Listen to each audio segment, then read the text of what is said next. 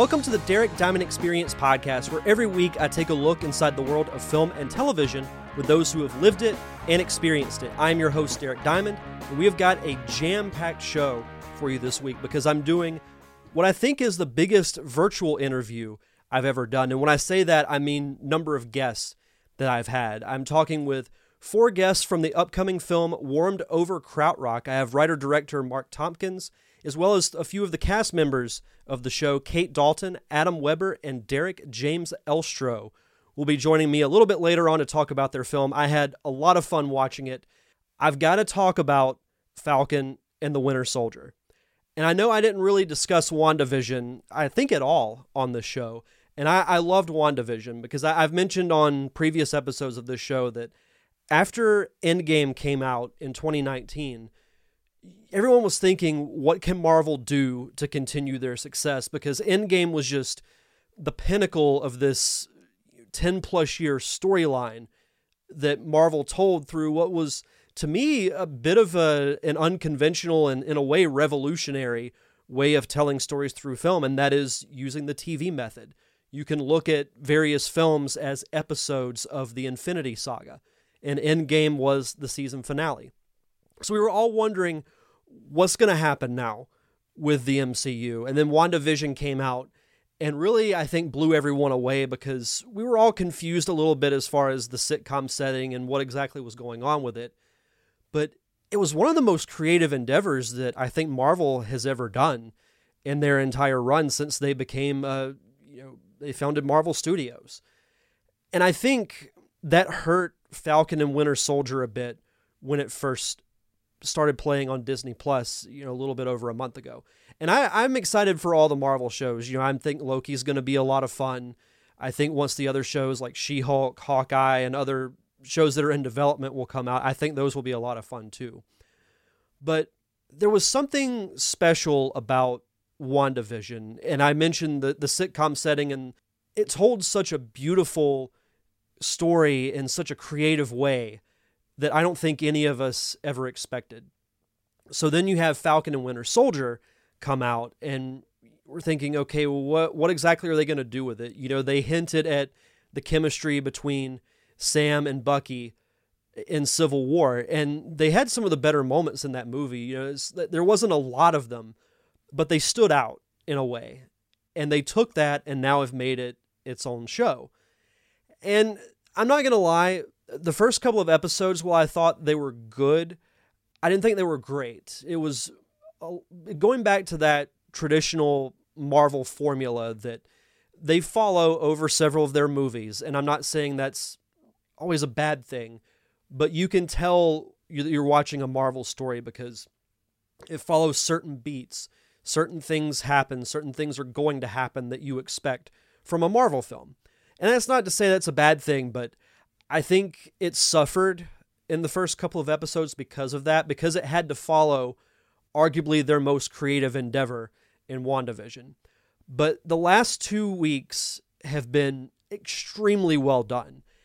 And I wanted to talk about this specific character on this episode because something that to me has been a weak point in a lot of Marvel properties has been the villain you've got a handful of good ones like Loki, Thanos, but a lot of them don't really stand out that well, or they kill them off after one movie.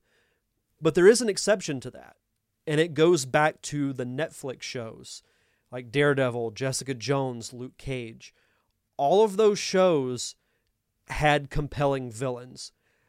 Uh, leaving Iron Fist out because I just didn't think that was a very good show in general, but I won't get into that. Luke Cage, Jessica Jones, and Daredevil, all three of those shows had very compelling villains. WandaVision with Agatha Harkness had a very compelling villain. And now that we've seen, and this is getting into spoiler territory, so if you haven't seen the newest episode of Falcon and Winter Soldier yet, go watch it and then come back here and check out the rest of the podcast. John Walker, to use a wrestling term, he turned heel. He became a villain because he took the super soldier serum and he snapped and killed one of the flag smashers. And my God, that last shot of him standing over the guy with the bloody shield was freaking perfect. From a filmmaking standpoint, that was absolutely perfect. But you go back to the very first episode and you see the new Captain America in all his glory, and all he does is the wink. And people instantly hated him because he looked like the great value version of Captain America. You're like, this isn't Steve Rogers. Who's the schmuck that, you know, they pulled off the battlefield and slapped a helmet on him and gave him the shield, like, here, go be Captain America. And it seemed like they were trying to make him a little more sympathetic in the episodes that followed, but as we've now seen, none of that is the case because this was mentioned in the first Captain America film. The super soldier serum brings out your true nature. And Steve Rogers was the exception to that because deep down, he was truly a good person. So the serum didn't corrupt him or make him want more power because he was grateful to have it. So he was the exception to the rule, but you look at John Walker, yeah, on paper, is he the right choice for Captain America? Possibly. But it's not the title who makes the man. The man makes the title. And that was the that was the deal with Steve Rogers, is that him being a good person, he wasn't necessarily representing America the country.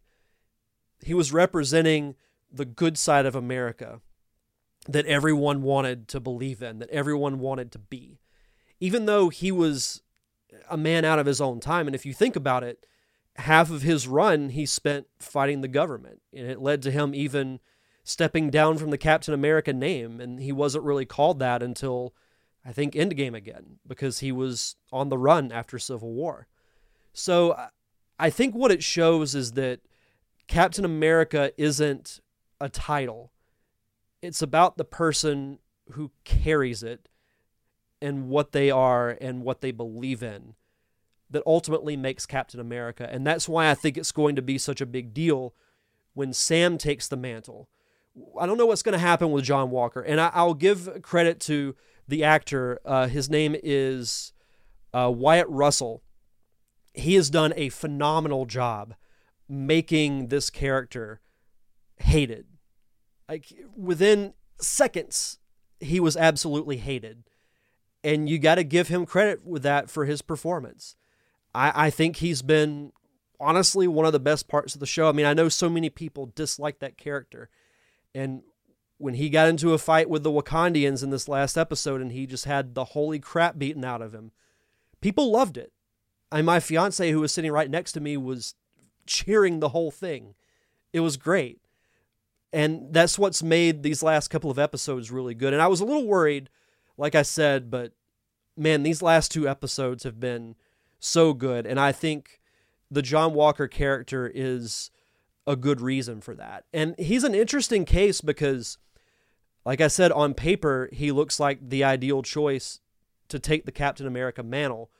But when you look at even why he joined the military, because he's got what you'd call little brother syndrome everything he does, he compares himself to his brother and he wants to be better than his brother. So, right there, he's not being Captain America for the right reasons. He didn't even join the military for the right reasons. He didn't join the military because he wanted to help people. He joined the military because he wanted to be better than his own family. So, he's morally, he's not in the right place, but Sam is. And as I mentioned, it's going to be a great moment when he does take that mantle. He takes the shield and gets the Captain America themed outfit that he's going to wear. I just hope that it's not in like the last five seconds of the last episode. I worry that it's going to be something like Daredevil, where in season one, he mostly wore the black ninja suit. At least that's what I call it. And he got the actual red suit in the last episode. And I think he, in the final fight, in the last episode he was in the suit, but that's really all we saw of it until a year later when season two came out.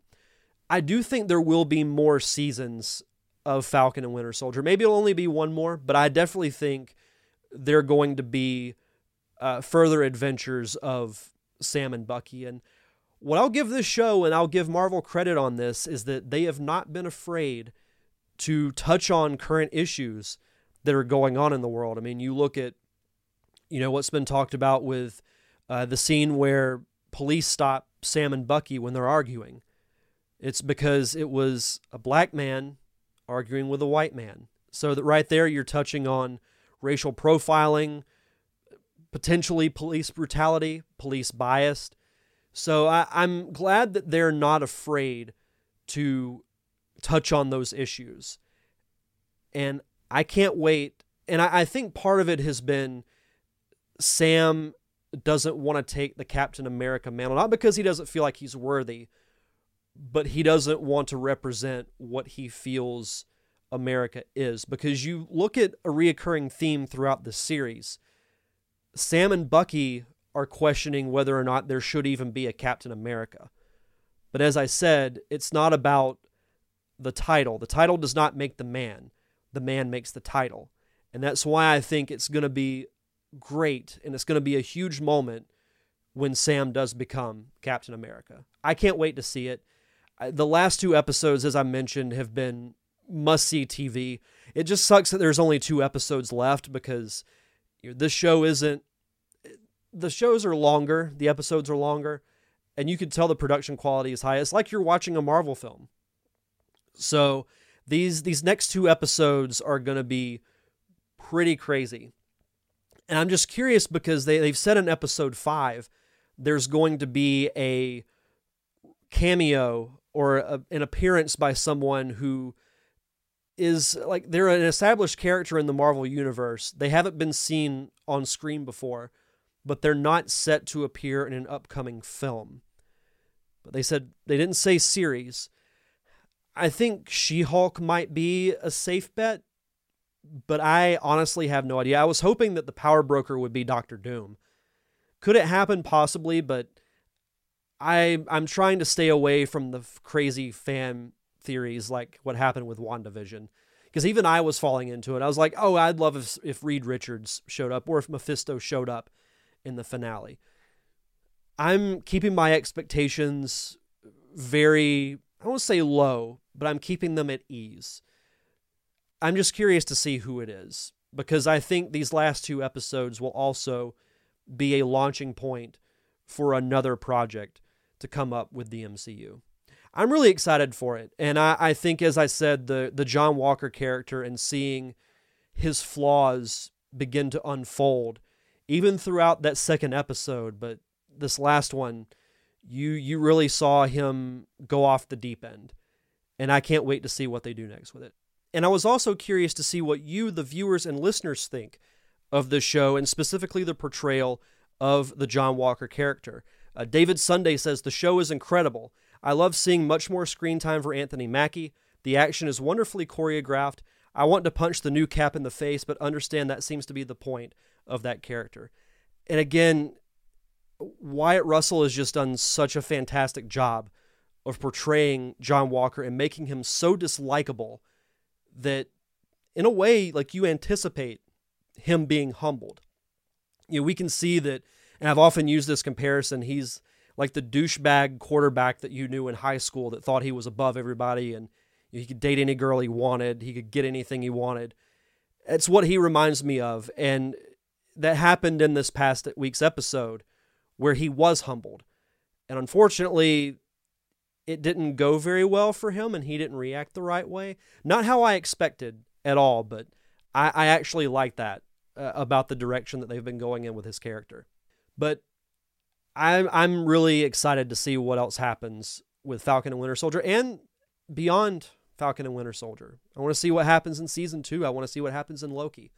Marvel's got me hooked, and I should never have doubted them. But coming up next on the show is my fantastic conversation with Mark Tompkins, Kate Dalton, Adam Weber, and Derek James Elstro from their film Warmed Over Krautrock, which I had the pleasure of watching one of the more enjoyable films that I've watched in quite some time. And I've often said before, what I love about indie films, what they do, I think, better than even most big blockbuster films. I love watching the character development with indie films because, in a way, they feel so much more real. And this was no exception. I, I really enjoyed the characters in this film. I, I felt like not necessarily that you can relate to, but characters that you might know from your personal life and you think, oh, you know, I know somebody like that. I know an aspiring musician. I know someone who doesn't know what to do with their life. Yeah, and they might be friends that you eventually fall out of contact with. And every now and then their name might come up and you're like, oh, I wonder what that person's up to. So this film sparked a lot of those memories for me. And I'm very glad that I watched it. And hopefully you guys enjoy uh, this conversation with them, and hopefully it gets you to watch the film. So, without further ado, here is my conversation with Mark Tompkins, Kate Dalton, Adam Weber, and Derek James Elstro.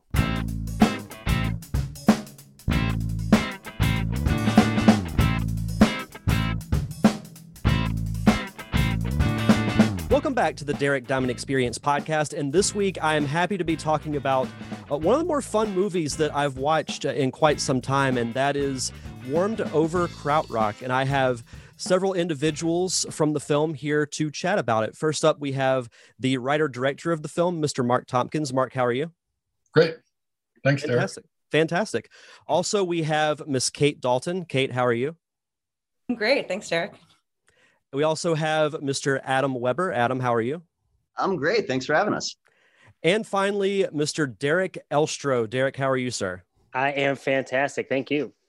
Awesome. Well, as I mentioned, I recently had the pleasure of watching uh, your guys' film and very much enjoyed it. And that's the cool thing about you doing this podcast is that it, it gives me the ability to watch films like this that I may not have had the opportunity to do otherwise. So it's cool seeing, you know, as much as I enjoy watching, you know, a fun Marvel movie or one of the more big budget films that come out, I enjoy the story of indie films usually so much more because I find that they have a little bit more heart to them.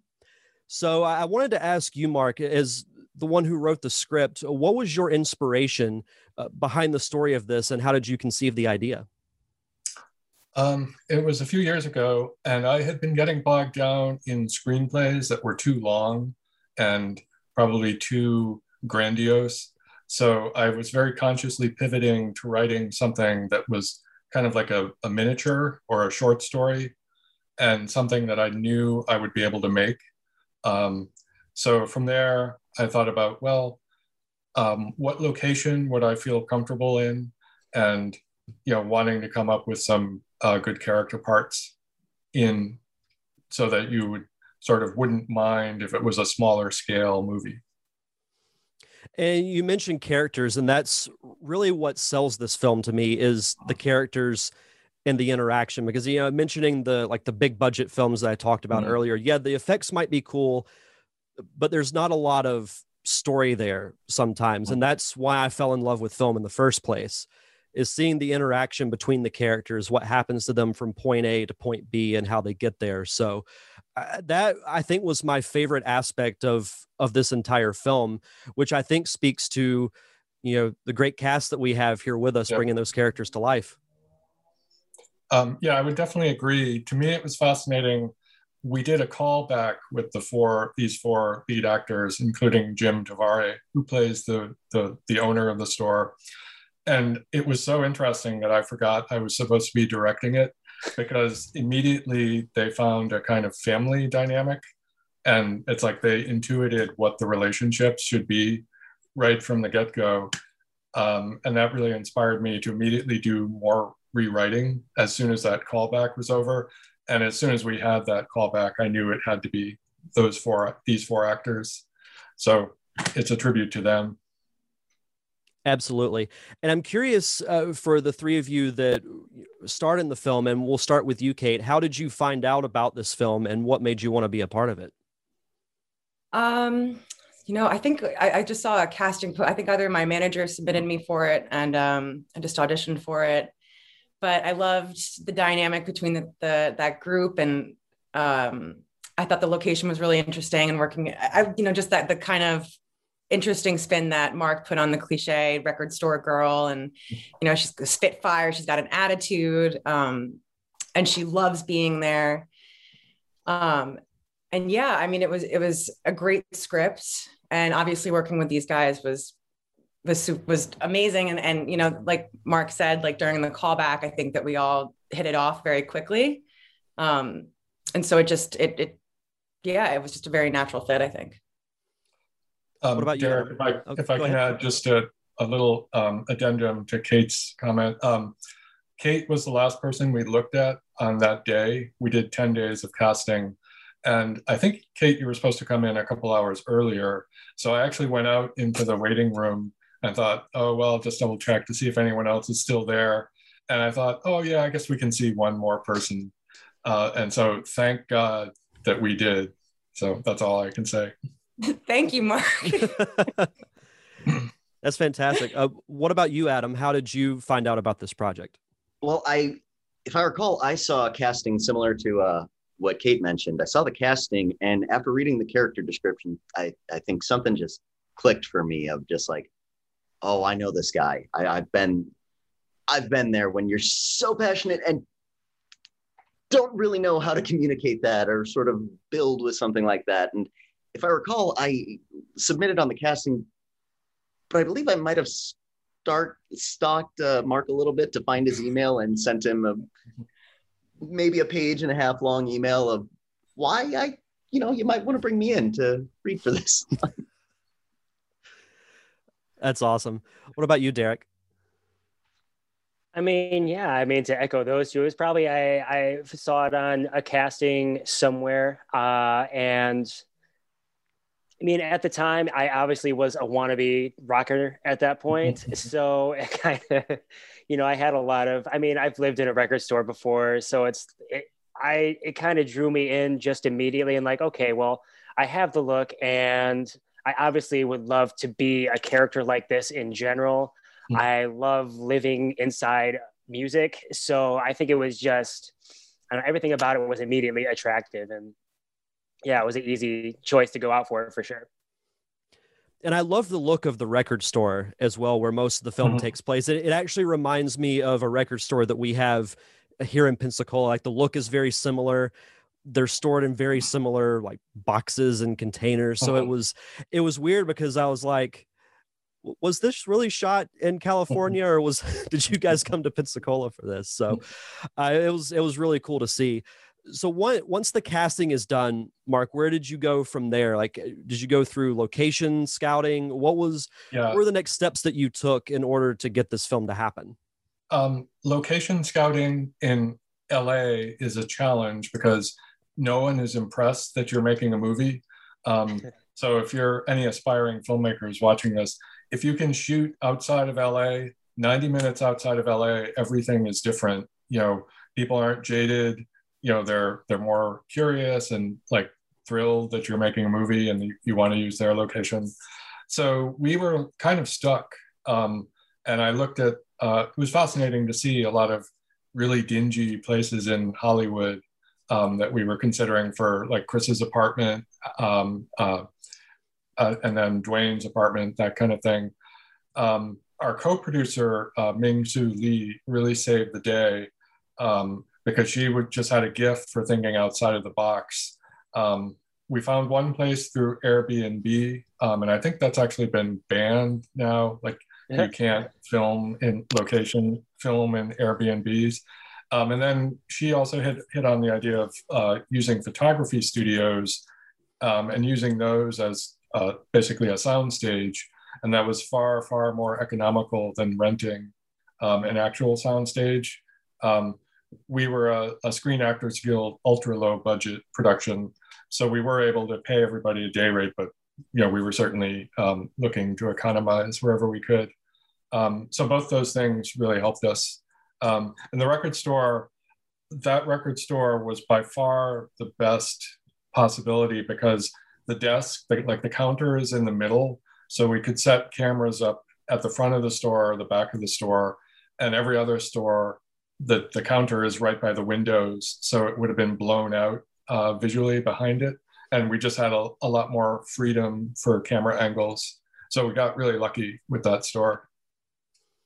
That's what I was curious about with the record store. Is uh, was it an actual store that you Yep. then just filmed in, or was it something that you made from scratch? But that's pretty pretty cool that still you were able to use you know some Yeah. locations and it's you bring up an interesting thing because you hear so many projects that are made outside of la now like know Mhm. atlanta's a hotbed so is new orleans but in most conversations that i have with people on the show they film usually outside of la so it's interesting to find locations because like you said i'm sure they see it on almost a daily basis like Yeah. oh you're making a movie okay yeah like no one no one is impressed um american idol had shot a commercial in the same record store we were in about six months earlier.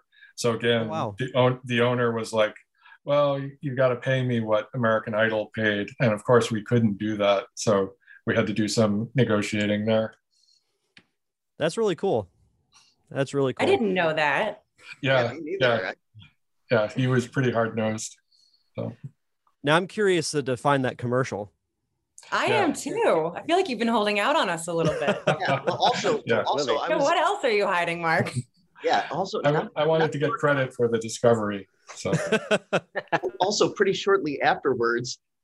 Not that we jinxed it, Hmm. but that record store changed ownership shortly after. yeah yeah it's still a record store but they also sell coffee and sandwiches um, i don't know if that's a like that's how they're staying afloat never known of a record store to sell coffee yeah and other things besides records but that is a good idea though It is a good idea. yeah I'd like to work there.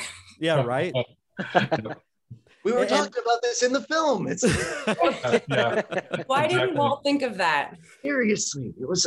yep the best ideas always come after the fact Oh, but i mean that, that is interesting that you bring that up because as i was watching the film and watching your characters interact in the record store it, it did make me feel this would actually be a, a cool place to work because you know the, the thing about the film is that the characters are very relatable and not to really go into any spoilers but i love that not everything really worked out the Mhm. way that it didn't have the typical like happy ending you know that things don't work out in some ways professionally some ways don't Mhm. work out personally i love that it went in that direction because it felt more real to me Mhm. and and everybody knows or most people know someone who's in a band you know or Mhm. someone who's an aspiring musician or someone who works in a cool place like a record store who knows you know characters like they're portrayed in this film so i i very much appreciated that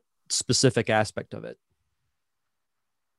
oh thank you. Um, yeah i tried to base a lot of um, derek's character on musicians that i knew but i think people do respond to that aspect of the movie by the end that it is it has that relatable quality.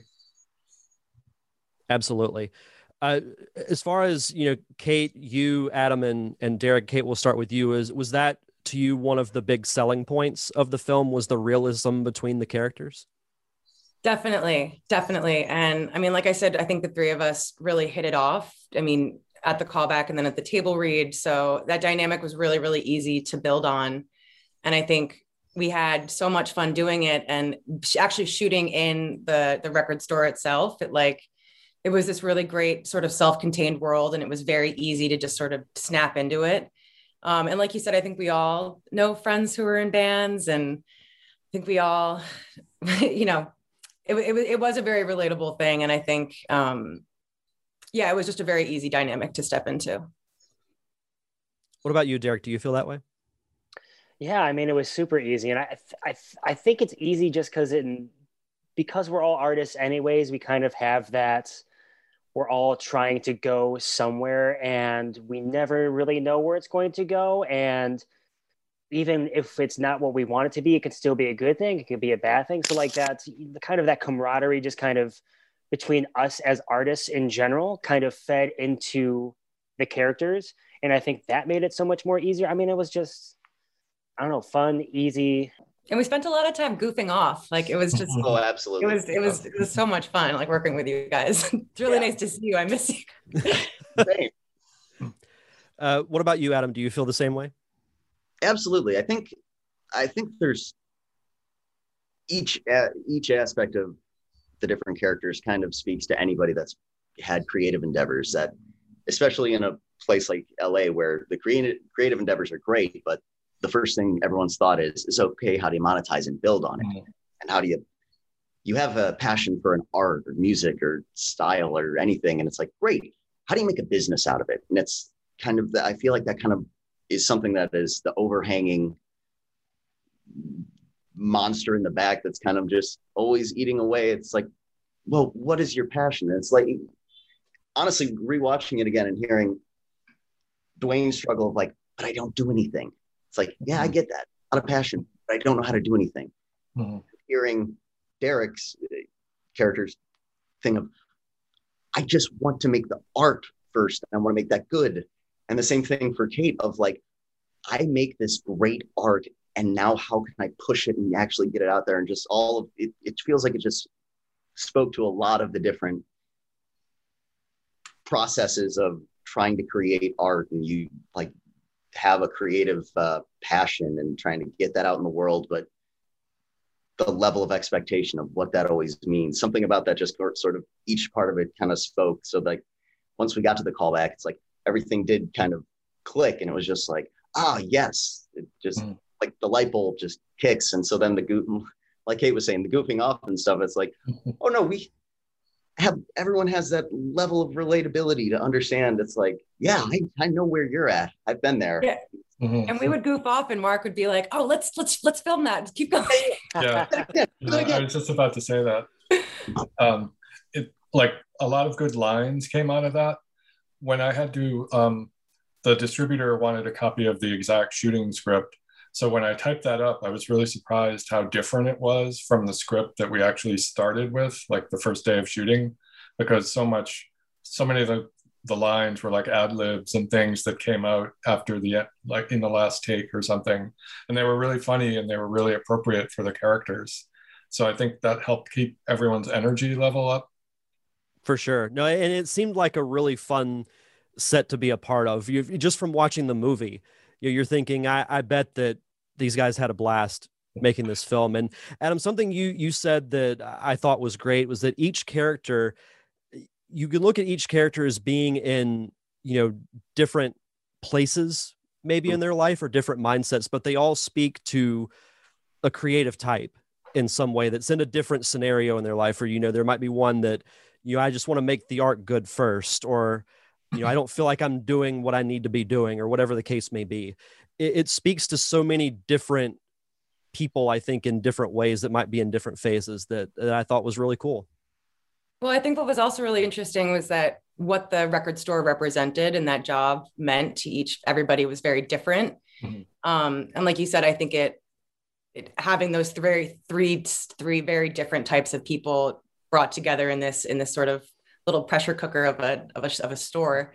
Um, a lot of interesting things came out of it, and I think that uh, people can relate because it, it touches on so many different kinds of people. I think what was cool for me too is that so in LA, a lot of times you find yourself putting on like a face or a show for people just in general. And I think what's cool about the movie is that you have all these artists kind of at different points of their lives doing different things, going different directions. But like, say for maybe a couple scenes, you're basically seeing these people at their most honest, like, oh, Mm. am I good? Am I great? Or is this worth it? Or what am I doing? You know, whereas like, you know, for the most time walking around LA, it's nah, nah, nah, nah, who's your agent? Who's this? What did you do? Mhm. So it's kind of, I think that kind of makes it refreshing just as a viewer as well. Yeah, I, I think that's exactly right. I feel like they'd all spent so much time with each other on the job in the record store that that was the one place where no one was putting on an act and they were they were completely honest with each other. And they wouldn't have necessarily been friends outside of the record store. You know, yeah. sort of shared shared experience. Yeah, so when it's over, like there's it's not likely that they'll spend that much time together. I don't think so. Yeah. I hope you guys would have gone to Lisette's play though. Yeah. Yeah. She went to so many of your damn shows. yep. That's true. I hope so. I, I like to think so I do too. well, it's interesting because, and it's a very much like a reflection of life. Is you know there are certain things, or in this case, a certain location that would bring people together that otherwise you know you may not have had in your life at all. You know, like with with my with my day job, I work for a minor league baseball team, and I'm actually one of the few people that are from here that work Mhm. there. There are, you know, other employees who are from, you know, other parts of Florida who are from, you know, San Diego or, you know, outside of LA. But it, you never know when certain things or certain places will bring people together that Mhm. you may not otherwise have. And it creates a, a very good dynamic, which I think, you know, the film does a great job of showing as well. Oh, Thank you. Um, I have to also give props to our our fourth actor, Jim Tavare, who played the um, who played the record store owner. When he came in um, to audition, he said that the sides he read, he knew a lot of people. Um, when Walt is talking about how music just doesn't move him, like he's he, he's kind of lost that passion. He said he knew a lot of people that that that described, and so I think the dilemma of his character is the the younger characters you know have passions that they're not able to quite actualize yet but he needs to find what his next thing is going to be and I, what i liked about the production design was the store kind of became a, a visualization of his depression especially that back room where it's like his life is kind of falling down around him For sure. And Jim was definitely an anchor. I feel like Mhm. we, we talk about us us getting to play around and have so much fun, and Jim was definitely a that that good balance of keeping us Mhm. keeping us keeping us the good Yeah. focus as well as like you know bringing the level up as well as shenanigans Mhm. being allowed to ensue. Well, that's the great thing too, is when you have someone who can uh, still, you know, goof off and you know, do funny shenanigans, but at the same time can be like, okay, now it's, you know, it's time to get serious and it's time to get to work. Uh, mentioning, you know, you guys goofing off and having fun on set, I do have to ask, and Mark, we'll start with you. Do you guys each have a particular favorite story from from the set of the film that you'd like to share? Uh, my favorite moment was there was one day we were shooting in the record store and somebody walked in thinking it was it was open. Um, you know, they somehow ignored like the light, didn't see the light stands or anything. Um, so that poor guy, I always thought that he wanted to buy the erotica album that's hanging behind the on the counter behind the counter the whole movie. Um, and you know, he was thwarted. That's great. Uh, Adam, what about you? Well, one of the other interesting things is we, our, our base camp was right next door. Oh yeah. yeah. Yeah. having having the base camp be in a tattoo shop Yeah. was, I believe, I, I That stayed know. open I, the I'm whole pretty- time. yeah, they stayed open for us. I think I was talking to, it was either Carly or oh, someone, or was it or somebody? We were trying to bully somebody to get into get a tattoo to commemorate the film, which i unfortunately didn't didn't Yep. happen in that instant. But but no, yeah, yeah. There's I mean, it's hard it's hard to pick one because a lot of these, like Kate was saying, it was like or Kate and Mark were saying, it was like once it once it got funny, it was just like hold on a second, roll, roll, roll, everybody back up. Uh, Derek, what about you? Man, I just remember it it coming the the shooting like the bulk of like the in the record store stuff came on like the hottest week Yes. of the summer.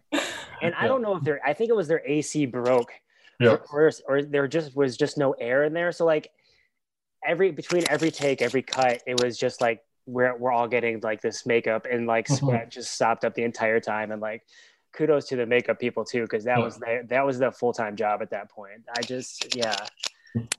I don't know why that's like stuck in my head as like memorable, but It was pretty grueling. It was Yeah. definitely like one of the hottest weeks of the summer.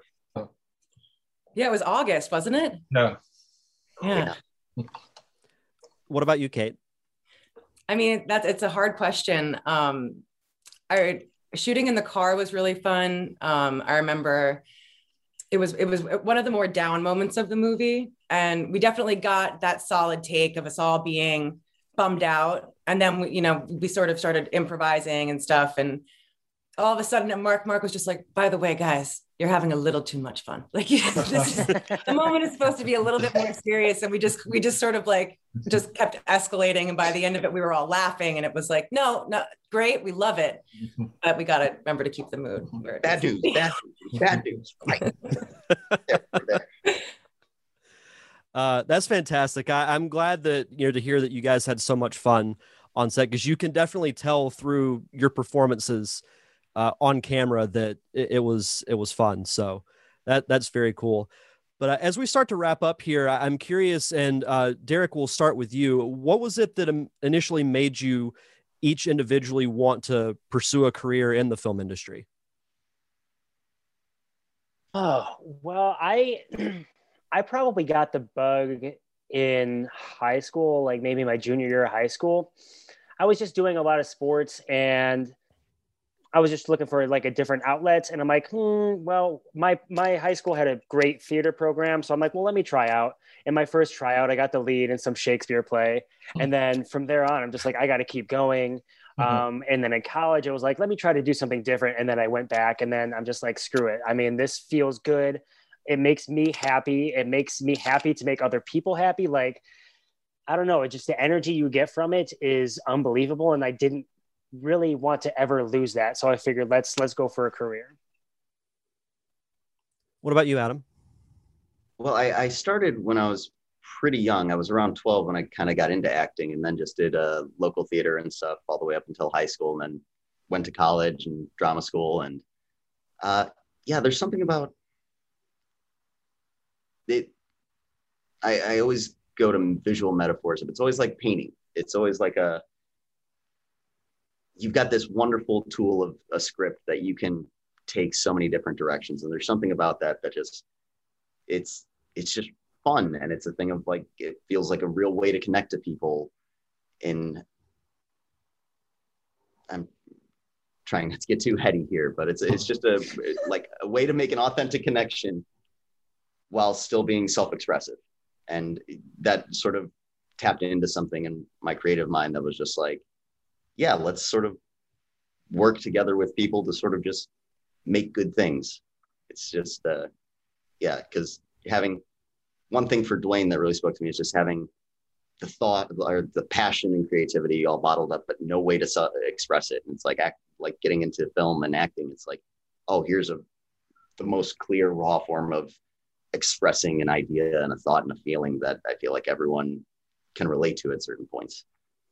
When you bring up a great point too as to why film is to me the greatest art form that there is out there and it's no disrespect to sculpting or painting because I've seen some beautiful you know, physical pieces of art but you don't visually see the raw emotion that actors portray through a painting or through sculpture so I I I I agree 100%. Like that's that's fantastic. Uh, what about you, Kate?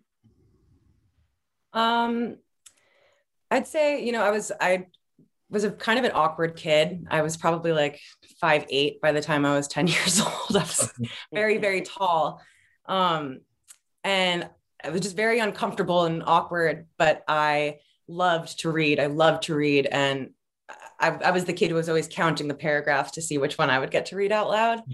um, and it was just when I was reading out loud, I just felt very confident and, and very sort of out like a, outside of myself in a way, but also much more in touch with myself. Like it was, I felt more controlled and I liked it. I liked, I liked myself when I was doing it. And I remember in seventh grade, my brother was in a production of Twelfth Night and I'd hearing him do this Shakespeare, my it just like took the air. It, it I can remember seeing him do it and just being like, I want to get up there. Like, how do I get up there?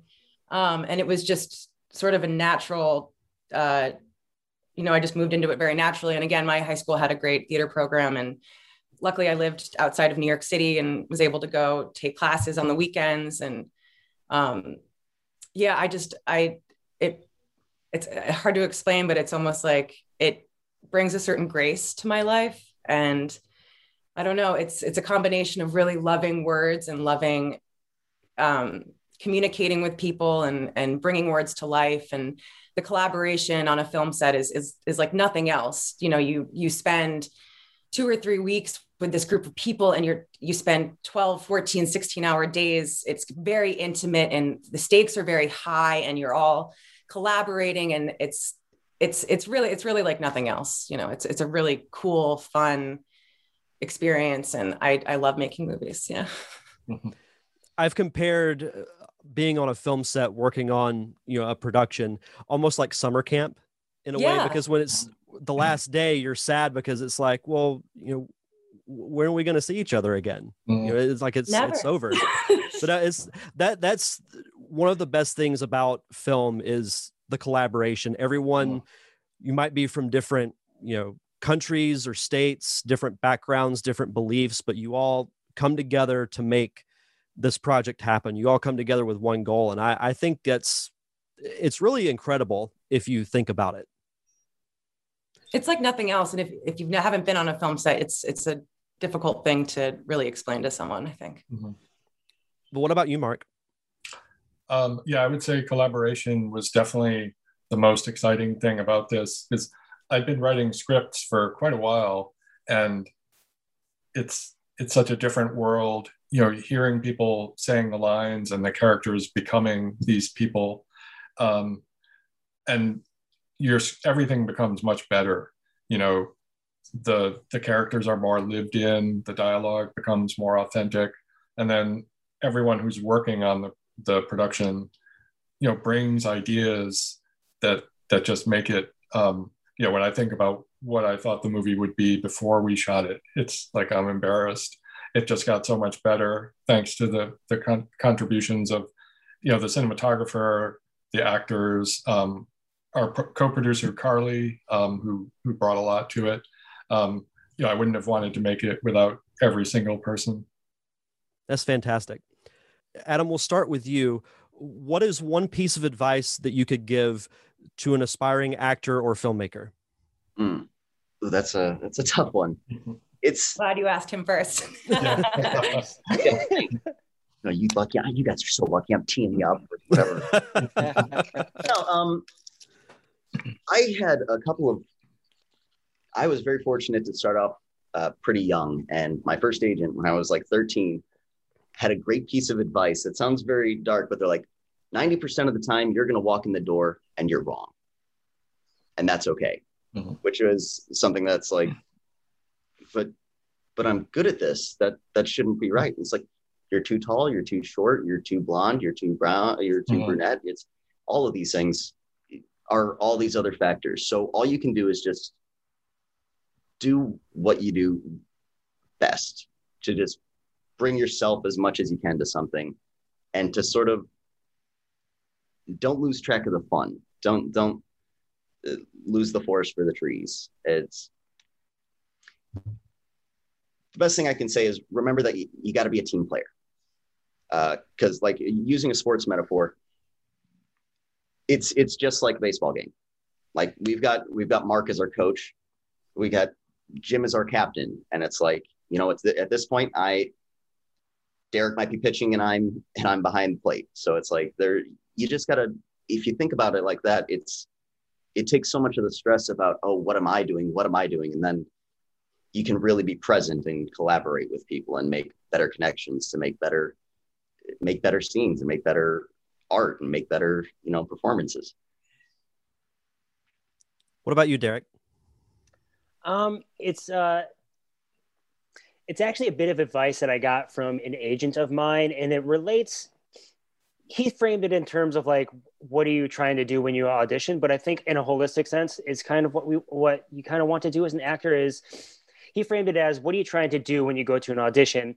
It's you're trying to make a friend, and I think, in general, like going in as an actor and an artist, it's like there's so much like business and headshots and this and this and you got to network and you got to this. It's like slow down. Like just go somewhere meet people be yourself and make a friend. Because that way you're not you're one you're going to enjoy everything you do and two when you start to build those friendships i mean down the line like who do you want to make movies with who's the first person you're going to call when you have your own sketch you know what i mean like so just make a friend and that's going to pay off later for yourself and for other people so i mean i kind of just try to put myself in that mindset and i think it's across the board it, it works out Kate? I love that, Derek. And that's, uh, you know, kind of to that point. Um, I would say learn as many aspects of filmmaking as you can, um, because it's it just it serves you as an actor to understand what they're doing when they're setting up the shot and you know why it's important that you hit your mark all of these sort of technical aspects of it. But then on top of that you know like make a friend make movies together write some shitty movies sorry write some crappy movies and make them and write write some bad stuff. And find people that you like to work with and learn together. And it's an, you're just you're going to get better. And even if you don't want to be a writer or you have no interest in you know uh, working behind the camera it's just going to make you a better teammate. And it's just it's just gonna I, I think it just really elevates you as an artist. Yeah. Absolutely. And one one thing just to add on since you guys got to say it so much better and tell us uh, whenever things whenever you're getting critical feedback or negative things like that there's a great quote and i don't i heard it from austin kleon. I don't know where he got it from but it's a thing of uh, modern art the definition of modern art is i could do that. Yeah but you didn't. Mm-hmm. so it's a thing of what kate said of just make stuff and you just once you understand all of those all the work becomes that much better. Absolutely. What about you mark um, kind of tied in with what adam just said i would for aspiring filmmakers i would say two things. Um, make something um, because the there's the thrill of discovery if you haven't made something before.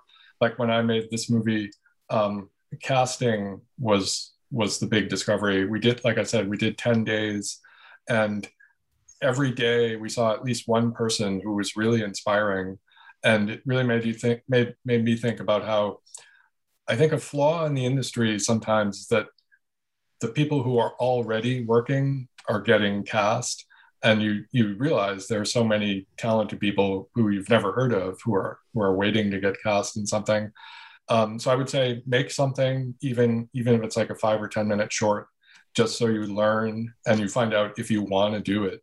Um, and then the second thing is um, uh, i don't we've heard so many stories in the last couple of years about you know horrible toxic work uh, workplaces in the, the film industry film and tv industry so I feel like um, you know don't lose your temper and you know verbal abuse should not be part of anyone's work workday. Um, I've since I made this movie, I've heard more from people I know and even friends of mine who said, you know, until I was co-executive producer, every job I had, you know, verbal abuse was just expected. Um, so I would tell tell people, you know, we don't we that has to change. Um, so just you know tr- try to treat everybody with respect. Absolutely. I couldn't have put it better myself.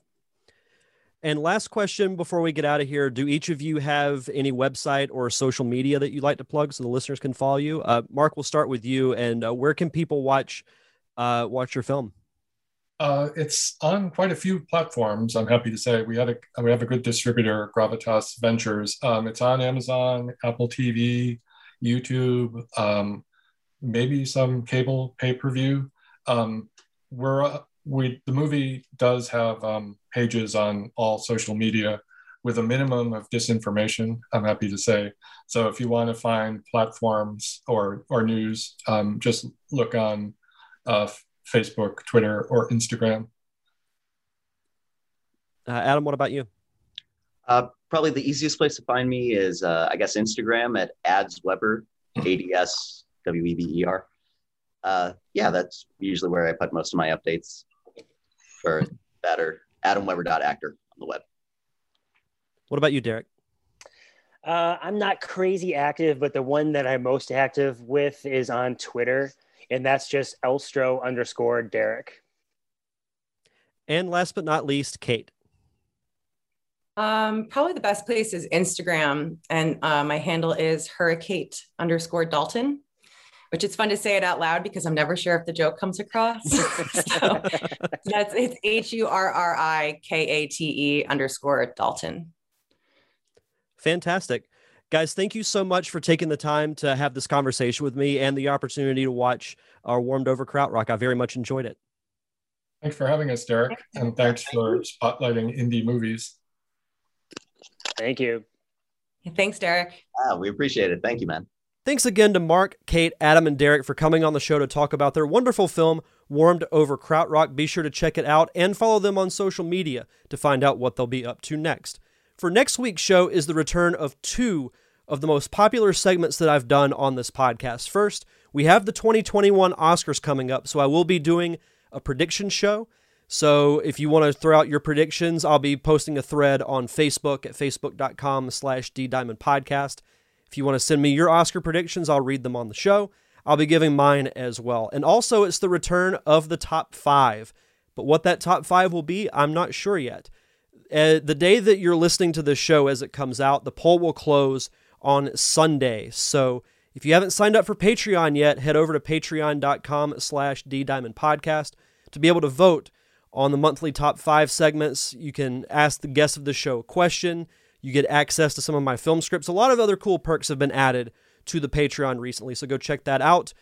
Should be a really fun show next week. I can't wait to do it. But until then, you can check out past episodes of the show on Apple Podcast, Stitcher, Spotify, anywhere you can get your podcast. Just search for the Derek Diamond Experience. And if you could, please leave a review because the more reviews I get, the more visible I become to the podcasting public. You can also follow me on Facebook, Twitter, and Instagram at D Diamond Podcast. As I mentioned before, Patreon at patreon.com slash D Diamond Podcast. And of course, thank you to my close friends, the Unicorn Wranglers, for providing the theme music for the podcast. You can check out all their music on Apple Music, Google Play, and Spotify. That's going to do it for this week's show, so enjoy the rest of your week. Have a safe and fun weekend. Thank you for tuning in to another awesome episode of the Derek Diamond Experience. I am your host, Derek Diamond, and we'll see you guys back here next Thursday.